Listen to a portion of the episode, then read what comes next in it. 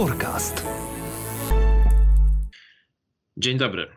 Dzień dobry. Proszę Państwa, dziś pierwszy odcinek Forecastu nagrywany zdalnie. Moim gościem jest Filip Kowalik, dziennikarz Forbesa, redaktor naczelny portalu Miasto 2077 oraz ekspert od zrównoważonego rozwoju miast. Siedzimy każdy w swoim domu w ramach izolacji z powodu koronawirusa i epidemii, ale nie przeszkadza nam to porozmawiać o tym, co nas tak naprawdę czeka i jakie zmiany, jeżeli chodzi o zrównoważone miasta, przyjdą po tym, gdy już fala epidemii zostanie opanowana. Bardzo mi miło, że się zgodziłeś tutaj na przyjąć moje zaproszenie. Powiedz, jak ty to widzisz? Czy sytuacja, gdzie jeszcze do niedawna mówiliśmy o tym, jak trzeba walczyć ze smogiem, jak trzeba, jak trzeba dbać o to, żeby te miasta w sposób zrównoważony się rozwijały, a w tej chwili smogu nie ma, Ruchu na ulicach nie ma, za to mamy zupełnie inne problemy. Czy to w ogóle jest tak, że to jest, nie wiem, głos matki natury, która, która właśnie pogroziła nam palcem i pokazała, w którym kierunku powinniśmy iść? Jak ty to widzisz jako, jak, jako specjalista od zrównoważonych miast? Czy to w ogóle cokolwiek się zmieni? Aż tak deistycznych zapatrywań nie mam, że matka natura się na nas mści. E, patrzę na to bardziej tak pragmatycznie. E, wydaje mi się jednak, że rzeczywiście, znaczy tak, że puste ulice są, nie ma smogu, y, mniej wypadków drogowych też jest oczywiście w związku z tym. Więc e, ludzie mają trochę poczucie komfortu, jak to żyć w mieście, gdzie, którego właściwie trochę by chcieli, tak, żeby nie było, żeby nie było właśnie tak słabej jakości powietrza i takiego ruchu ulicznego. No ale to wiadomo, że nie jest to rzecz na, zadana na trwałe, chociaż pewne rzecz, zmiany się e, staną. Na pewno jest tak, że, że e, koronawirus i wywołany nim kryzys ekonomiczny trochę mocno zaczyna w niektórych kręgach, niektórych ludzi zaczyna naczerpywać wiarę w tą naszą transformację zieloną.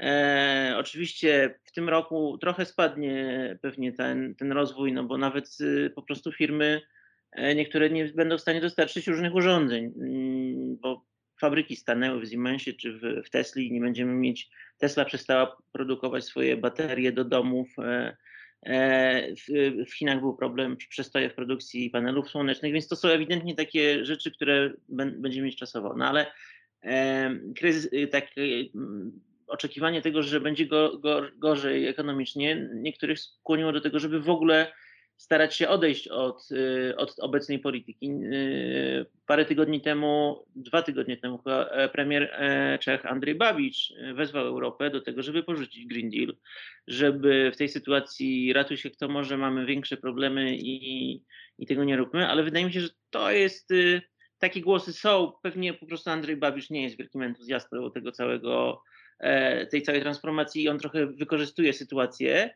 a tak na dobrą sprawę wydaje mi się, że może być przeciwnie, że to może być bardzo dobry impuls do jeszcze większego rozwoju, jeszcze większych inwestycji w e, taką zieloną infrastrukturę e, wokół miast i wokół takich sektorów jak, jak, jak chociażby energetyka. Pamiętajmy, że w, w poprzednim, przy poprzednim kryzysie finansowym, jak Barack Obama tworzył plan taki recovery dla gospodarki, tam inwestycje w zielone, e, w, w, w zielone technologie był jednym z kluczowych. Z, z, czego to wynika? Chodzi o to, że e, jeśli e, państwa będą się nastawione bardzo mocno na pobudzenie, e, pobudzenie gospodarki inwestycjami własnymi, to e, muszą w coś inwestować. Autostrad jak przed wojną się nie będzie teraz już budować, bo nie ma aż takiej potrzeby. No, oczywiście u nas może są, ale generalnie w świecie mniejsze. E, właśnie inwestycje w zieloną, e, odnawialną energię są tym, w co można rzeczywiście zainwestować. Duże pieniądze, bo to jest bardzo kapitałochłonne.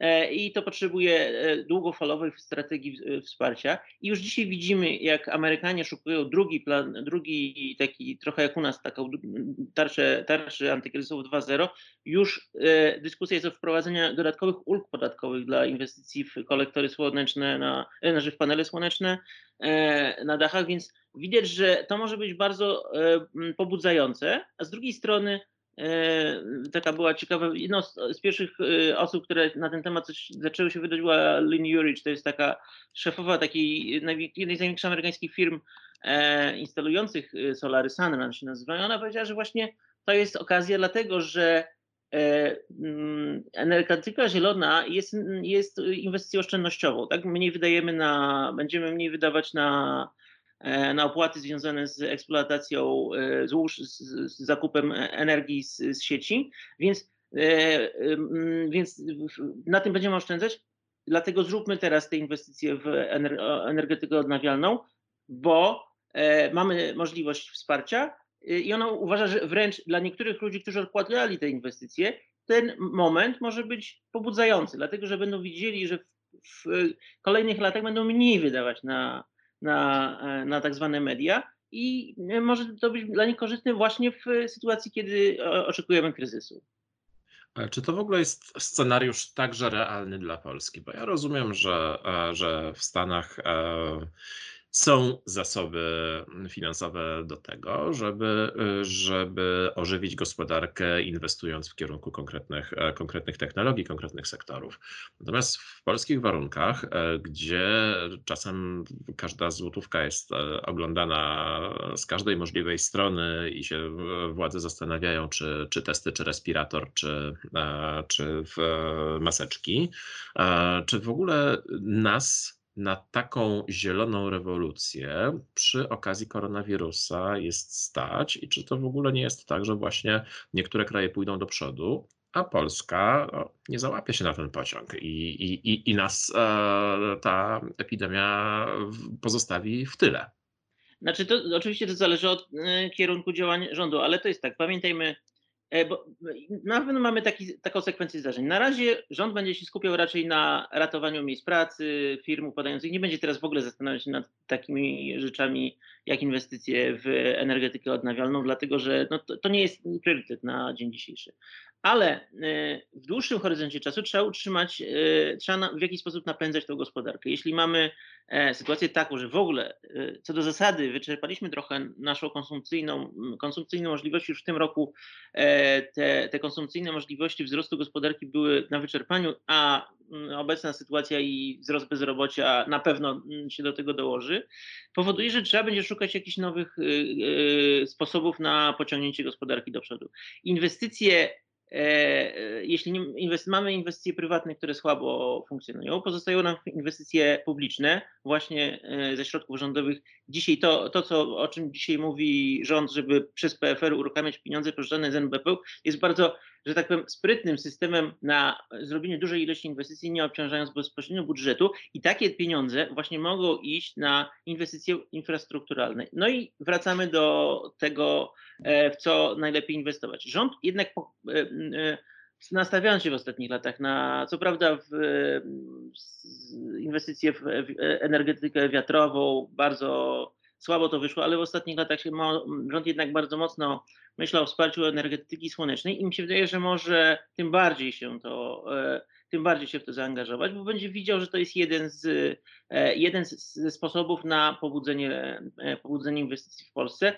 Oczywiście najlepiej by było, jakby w Polsce byli jacyś producenci tego typu sprzętu, dlatego że no, stymulujemy wtedy gospodarkę, ale pamiętajmy, że w, powołam się na przykład Amerykanizmu, akurat jest bardzo ciekawy, że w Stanach Zjednoczonych e, dzięki tym stymulacjom i na kierowaniu na energetykę odnawialną powstało 250 tysięcy miejsc pracy w branży samej instalacyjnej, czyli ci ludzie, którzy instalują. To jest 250, to był najszybciej rosnący segment gospodarczy, jeśli chodzi o miejsca pracy w Stanach w, w ciągu ostatniej dekady. To widać, jaki to ma, daje potencjał, tak? bo to są drobne, to nie mówimy teraz o wielkich inwestycjach, tylko inwestycja dom po domu, gdzie potrzebujemy ekipy instalacyjnej. To jest świetny przykład na zrobienie e, na rozwój sektora, który e, jest bardzo kapitał, znaczy chłonie dużą ilość kapitału ludzkiego, bo ludzie muszą to wykonywać i zapewnia dużo miejsc pracy. Jest to jeden z dobrych pomysłów. Pytanie, czy rząd po niego sięgnie, no to wiadomo, że to dowiemy się w ciągu, w ciągu tego roku, myślę, bo w ciągu tego roku będą jakiekolwiek plany stymulacji e, e, przedstawiane. A jak zmienią się nasze miasta? Bo to wszystko, o czym mówisz, e, to jest coś na poziomie światowym, na poziomie krajowym. Natomiast e, jeżeli chodzi o zrównoważony rozwój, do tej pory bardzo wiele działo się na poziomie naszych lokalnych społeczności, na poziomie gmin, na, poziomie poszczególnych e, miast. W tej chwili także miasta są, są zajęte walką z koronawirusem, wsparciem, wsparciem służby zdrowia. To prędzej czy później minie. Co się zmieni? Co się zmieni w tym, jak nasze miasta funkcjonują? Znaczy, wydaje mi się, że w ogóle będą się nakładać dwa, dwa nurty. Jeden jest, wynika z, z bardzo bezpośrednio z tego, co się stało związane z epidemią. I mamy poczucie, że teraz wyobraźmy sobie tak, że nawet, ja cały czas się nad tym zastanawiam, że nawet jak teraz y, y, będziemy odblokowywać się, będziemy znowu wychodzić na ulicy, y, normalnie chodzić do pracy, gdzie mamy największą strefę zagrożenia? To jest transport publiczny. Tam, gdzie są autobusy, gdzie są y, metro, gdzie tramwaje są, gdzie są stacje metra nawet, tam, gdzie ludzie się bardzo mm, gęsto zbierają, no to jest największe ryzyko. I to jest, i, i, i trzeba to w jakiś sposób ro, ro, roz, y, e, e, e, sobie z tym poradzić. Oczywiście wprowadzanie, jest bardzo możliwe, że na długo zostaną wprowadzone no, ograniczenia co do ilości osób korzystających z danego transportu, ale do, do, do czego to zmierza? Do tego, że będziemy musieli mieć więcej środków transportu publicznego, dlatego że musieli obsłużyć większą ilość ludzi, bo zakładam, że nie będzie tak, że wszyscy się przesiądą do samochodów osobowych. Taki scenariusz pewnie jest możliwy, ale byłby to jeden z najgorszych scenariuszy. Także w związku z tym, że ludzie będą się bać wsiadać do autobusu, to będą jeździć samochodem. I to byłoby e, najgorsze rozwiązanie z możliwych. Trzeba stworzyć taki system, gdzie ludzie będą e, jednak e, ten transport publiczny mieli na takim poziomie z dużą dawką bezpieczeństwa. No i trzeba będzie w, w to zainwestować, no ale transport, zwłaszcza transport publiczny, jest już jednak zdecydowany, że on będzie szedł w stronę, stronę elektromobilności, że on będzie się rozwijał przede wszystkim po stronie autobusów elektrycznych. Duży rozwój jest transportu szynowego i, i, i tego, co jest związanego z, z tramwaje, pociągi lekkie, metro. Wydaje mi się, że tu będzie bardzo dużo inwestycji e, porobionych. Zresztą jest dużo miast tego to robi. Akurat Paryż jest najbardziej. Paryż chce o 40% zwiększyć przepustowość swojego metra w ciągu tam e, e, do końca tej przyszłej dekady 30 roku. Więc widać, że tu będą bardzo dużo środków i widać, że musimy zwiększyć przepustowość naszego transportu publicznego i wydaje mi się, że to jest istotne dla, dla takim istotnym czynnikiem zmian w najbliższych latach. Filip, tylko mówisz tak trzeba zmniej, zwiększyć przepustowość, musimy zrobić to, musimy zrobić tamto. E, w tej chwili rzeczywiście autobusy i tramwaje jeżdżą e, pustawe, no ale w tej chwili tak naprawdę miasta stoją, jesteśmy w domach, pracujemy z domu i tak dalej. To się e, zmieni, a liczba środków transportu nie zwiększy się skokowo. Przecież dojeżdżając do pracy, nawet bez koronawirusa, ludzie tłoczyli się jak sardynki w e, tramwajach, w autobusach e, i nie wystarczy uchwalić e, nakaz, że ma być co drugie miejsce tylko zajęte, nikt więcej nie wchodzi, no bo, bo to jest możliwe w momencie, kiedy, kiedy mamy zasady izolacji takie, jakie obowiązują teraz i wszyscy pracujemy z domu. Czy to jest perspektywa, o której mówisz, czy to jest perspektywa na najbliższe miesiące, czy to w ogóle jest realne? Czy mówisz o perspektywie na, nie wiem, 10, 15, 20 lat i jakimś długofalowym rozwoju, któremu być może ten koronawirus w tej chwili daje impuls, ale w momencie, kiedy do tego dojdzie, to my już dawno zapomnimy o koronawirusie. Znaczy, wydaje mi się, że on. Mi się wydaje, że akurat to nie jest tak, że my zapomnimy o tym. Pamiętajmy, co się stało po, po 11 września. Zaczęliśmy być e, ściśle kontrolowani na lotniskach i pozostało to nam przez 20 lat. Nic się nie zmieniło. E, pewne nawyki nowe myślę, że nie będą tak szybko zmieniane i jeszcze długo możemy się bać, bo przecież dzisiaj mamy koronawirus, za 5 lat może być kolejna epidemia, którą będziemy się e, bać. Więc mi się wydaje, że, to, że, że skutki mogą być, pod tym względem mogą być długofalowe. To, co e, średni długi termin jest taki. W średnim terminie widać w, w dużych korporacjach bardzo dużo już się przepracowuje, analizuje się wyniki tej zmiany pracy. Jak y, sobie ludzie radzą, jakie działy sobie lepiej radzą na zdalnej pracy, jak i gorzej, jak to funkcjonuje.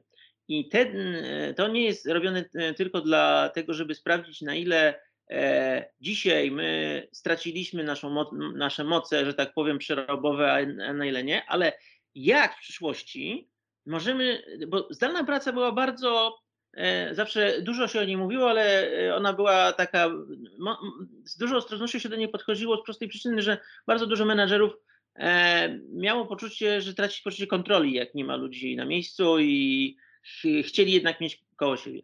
W sytuacji, kiedy A, będzie udowodnione, że efektywność nie spada, a czasami wręcz rośnie, jak ludzie nie siedzą w biurach i nie zajmują się rzeczami zbędnymi, tylko koncentrują się na tym, co jest najważniejsze, bo, bo są wyizolowani. E, B, jest, będzie problem, że ludzi, także w biurach przecież mamy tak, jak będą wyglądać open space, tak? E, przecież to jest open space, to jest trochę odpowiednik tramwaju, tak? Że jest to mm, miejsce, gdzie tłoczy się dosyć dużo ilość ludzi.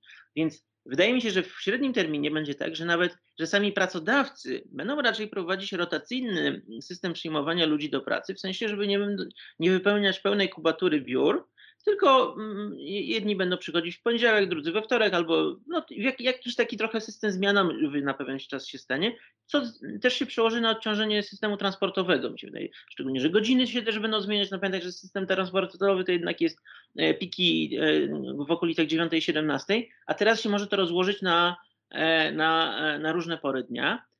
I to jest i to w ogóle był bardzo, bardzo pozytywny efekt z punktu widzenia trans, transferu ludzi po mieście. Więc mi się wydaje, że w, pierwszy, w pierwszej fazie będzie właśnie tak, że mniej ludzi ciągle będzie jeździć do pracy i ciągle ludzi będą, będą, będzie mniej ludzi w tramwajach i jeszcze w dodatku mamy sezon, więc dużo ludzi będzie dojeżdżać rowerami. E, I do jesieni jakoś sobie z tym trzeba poradzić. No, e, będziemy w jakiś sposób, e, pewnie zwiększy się zagęszczenie w środkach transportu, ale mówimy, ja mówię o tym, żeby w, w, w, w, dłuższej perspektywie stworzyć właśnie, że ten transport musi być, będzie musiał być bardziej przepustowy, e, żeby w dłuższej perspektywie zapewnić ludziom większe poczucie komfortu i bezpieczeństwa, że nie są, no bo ludzie będą naprawdę się, e, to, to, to nie jest tak, że wszyscy myślą bardzo racjonalnie, że no, nikt dzisiaj nie jest chory, ale ludzie będą bardzo nieracjonalnie się zachowywać, emocjonalnie będą reagować, więc lepiej nie dopuszczać do takiej sytuacji. No i w związku z tym będzie, będzie zapotrzebowanie na większą ilość e, środków transportu i wydaje mi się, że to jest nieuchronne. E, tylko oczywiście nie jest to zmiana na jeden rok. Tak? No, to, to trzeba będzie wyprodukować, to trzeba będzie e, zakupić, trzeba będzie pozyskać środki, więc to jest... To jest raczej e, taka dziesięcioletnia perspektywa, e, tak myślę, e, ale jest, jest, to, jest to istotna perspektywa. Drugim elementem jest tym, że to jest ciekawe, sporo się teraz mówi o jakości powietrza. Jakość powietrza, będzie, będzie większa dbałość o jakość powietrza. trochę samoloty mają być takim przykładem, bo samolot jest jednak, mimo że tam ludzie są bardzo stłoczeni, to system filtracji powietrza, takie lampy, które które mm, niwelują, e, zabijają bakterie, funkcjonują w tych systemach e, wentylacyjnych i to powoduje, że tego typu urządzeń ponoć ma być dużo więcej. Będą w biurach, będą na będą w środkach transportu, będą na stacjach, będą w miejscach publicznych, muzeach, kinach. To jest ogromna, to jest ogromny segment, który też jest, tak swoją drogą, to jest rzecz, która jest też bardzo mm, energochłonna, tak? bo będziemy potrzebowali do tego zasilania i to jest kolejny, to idzie w trochę w, w, kierunku takiej koncepcji elektryfikacji miast, że coraz więcej rzeczy w mieście będzie zelektryfikowane, bo jeszcze jednak cały czas jest w tym, w tym miksie, mamy bardzo dużo udziału paliw kopalnych sensu stricte, a elektryfikacja będzie polegała na tym, że z jednej strony będziemy tu się posługiwać prądem, a prąd będziemy e, produkować w bardziej e, zrównoważony sposób. Więc ta elektryfikacja będzie jeszcze bardziej postępować i to zużycie energii w miastach, wbrew pozorom, mimo że jest wprowadzone są technologie energooszczędności, e, nie będzie aż tak drastycznie szybko spadać, więc to jest pewien taki shift, właśnie te dwie rzeczy się nakładają, że mamy elektryfikację plus pewne zmiany związane z, z obecną epidemią. Z tego, co ty mówisz, to właściwie wyłania się taki obraz, że e, obecna epidemia może być impulsem do rozwoju, impulsem do postępu, impulsem do tego, żebyśmy żyli zdrowiej paradoksalnie. A jak to jest, e, bo rozmawialiśmy o poziomie takim krajowym i światowym, rozmawialiśmy o miastach, rozmawialiśmy o tym, jak zmieni się nasza, e, nasza praca, jak będziemy do tej pracy dojeżdżać, a nasze życie codzienne, albo inaczej, co my w naszym codziennym życiu możemy, powinniśmy zmienić, żeby te pozytywne zmiany wspierać, albo inaczej, żeby nie, żeby, żeby w, nie przeszkadzać e, tym, tym pozytywnym zmianom, albo, albo nie wspierać zmian, e, nie opóźniać tych, tych zmian, które są e, konieczne. Nie wiem, może konsumpcja mniejsza, może, może jakieś inne zachowania z punktu widzenia zwykłego pojedynczego Kowalskiego. Na to konsumpcję się zastanawiam, zwłaszcza kiedy ludzie przestali mieć możliwość chodzenia tak często na przykład do sklepu, e, że wydaje mi się, że jednak e, zaczynają zastanawiać się, że nie trzeba tyle kupować, żeby jednak jakoś przetrwać e, z dnia na dzień. I, i to jest ciekawe, że rzeczywiście ta konsumpcja może bo pamiętajmy, że jeden z większych problemów jest mm, tworzenie ogromnej ilości odpadów żywnościowych związanych z tym, że my nie zjadamy różnych rzeczy. Tam są w zależności od krajów, nie wiem jak w Polsce jest, ale tam są ze 30% y, y, czasami podawane rzeczy z lodówki nasze opuszcza prosto do śmietnika. W sytuacji, kiedy dzisiaj mamy tak, że mm, Musz, barierą jest to, że ja muszę stać w kolejce do wejścia do sklepu pół godziny albo godzinę, to czasami jednak wolę wybrać to, co mam w tej lodówce i to spożytkować. Wydaje mi się, że to jest niebywała, e, niebywały kurs sztuki zero waste. Obecnie przeżywamy wszyscy. Zresztą widziałem w, e, telewizjach e, kuchennych właśnie są takie programy, jak, jak się, że tak powiem, ogarnąć jedzeniowo z, z tym, co mamy w lodówce. I to jest w ogóle bardzo pozytywne, tak? że będziemy mieli poczucie, że jednak e, da się funkcjonować bez dużych ilości e, wydatków.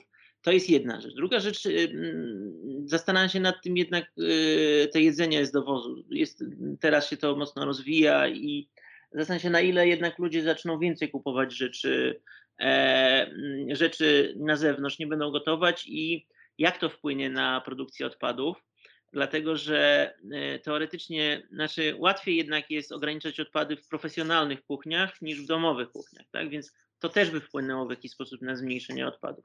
Więc wydaje mi się, że są, są pewne elementy mm, pozytywne, są oczywiście, jak mówię, negatywne, no bo izolacja może prowadzić do tego, że będziemy chcieli jeździć samochodami e, pojedynkę, no bo wtedy jest najbezpieczniej. No i wtedy mamy zapewnione korki w całym mieście e, i to jest najgorsze rozwiązanie z możliwych. E, I, i, I, tylko trzeba by się przed nimi właśnie uchronić. I, to, i tu mi się wydaje, że właśnie po, po, tej stronie ludzie, ludzie będą naturalnie do tego dążyć, a ktoś po stronie miasta, czy, czy, czy nawet po stronie pracodawców muszą w jakiś sposób wyjść naprzeciw takim problemom. Cóż, zmieni się nasze życie prywatne, zmieni się nasze życie jako społeczności. Na razie jesteśmy pozamykani w domach. Na razie po prostu staramy się, staramy się funkcjonować na tyle sprawnie, na ile jesteśmy w stanie, pozostając, e, w, zachowując bezpieczeństwo. E, zobaczymy, na ile te e, przykłady, o których mówiłeś, na ile te tendencje się sprawdzą, a być może życie nas czymś zaskoczy. Bardzo Ci dziękuję za rozmowę. Moim gościem był Filip Kowalik, dziennikarz Forbesa, redaktor naczelny miasto 2077.pl oraz specjalista i ekspert od zrównoważonego rozwoju miast. Byli Państwo świadkami forecastu, pierwszego forecastu, E, który nagraliśmy zdalnie. Forecastu, gdzie już wielokrotnie się spotykaliśmy, mówiliśmy o tym, co nas czeka w przyszłości, jaka jest przyszłość miast, jaka jest przyszłość e, energetyki, jaka jest przyszłość, e, no, czasem nawet świata. Zobaczymy, ile razy jeszcze będziemy się musieli spotykać tutaj z gośćmi zdalnie. Mam nadzieję, że mimo tego, że, że nie spotkaliśmy się face to face, to, to rozmowa była ciekawa. Jeszcze raz bardzo dziękuję i zapraszam na kolejne odcinki Forecastu.